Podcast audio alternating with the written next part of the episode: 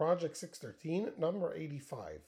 Today we continue with forbidden intimate relationships, um, primarily incestuous relationships.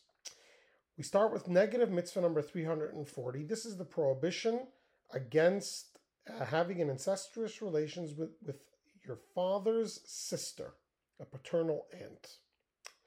This is all, all of these prohibitions are taken from Leviticus chapter 18.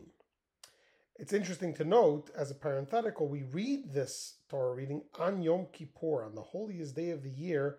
We read all of these prohibitions, all of these mitzvahs. Negative mitzvah number 341. It is forbidden to have an incestuous relation with one with your mother's sister, with a maternal aunt. Negative mitzvah number 342. The prohibition against having an incestuous relation with your uncle's wife. In other words, someone's father's brother's wife. And negative mitzvah number 343 is the prohibition against having an incestuous relation with your daughter in law. Now, negative mitzvah number 344 is the prohibition against having an incestuous relation with your brother's wife. And remember, we learned in the past that if even if the brother passes away, this prohibition stays in effect unless your brother did not have any children. And in that case, we have the mitzvah of the levirate marriage, or if they choose not to perform the levirate marriage, to have the chalitza, which is what we do today.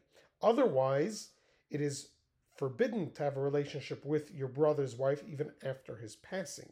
However, Negative mitzvah number 345 tells us about the prohibition of having an incestuous relation with your wife's sister.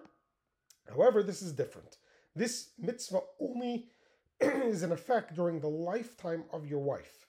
However, if, God forbid, someone's wife passes away, even after even if they get divorced, you can't marry her sister. However, if she passes away after her death, then one is permitted to marry um, their wife's sister. Have a wonderful day.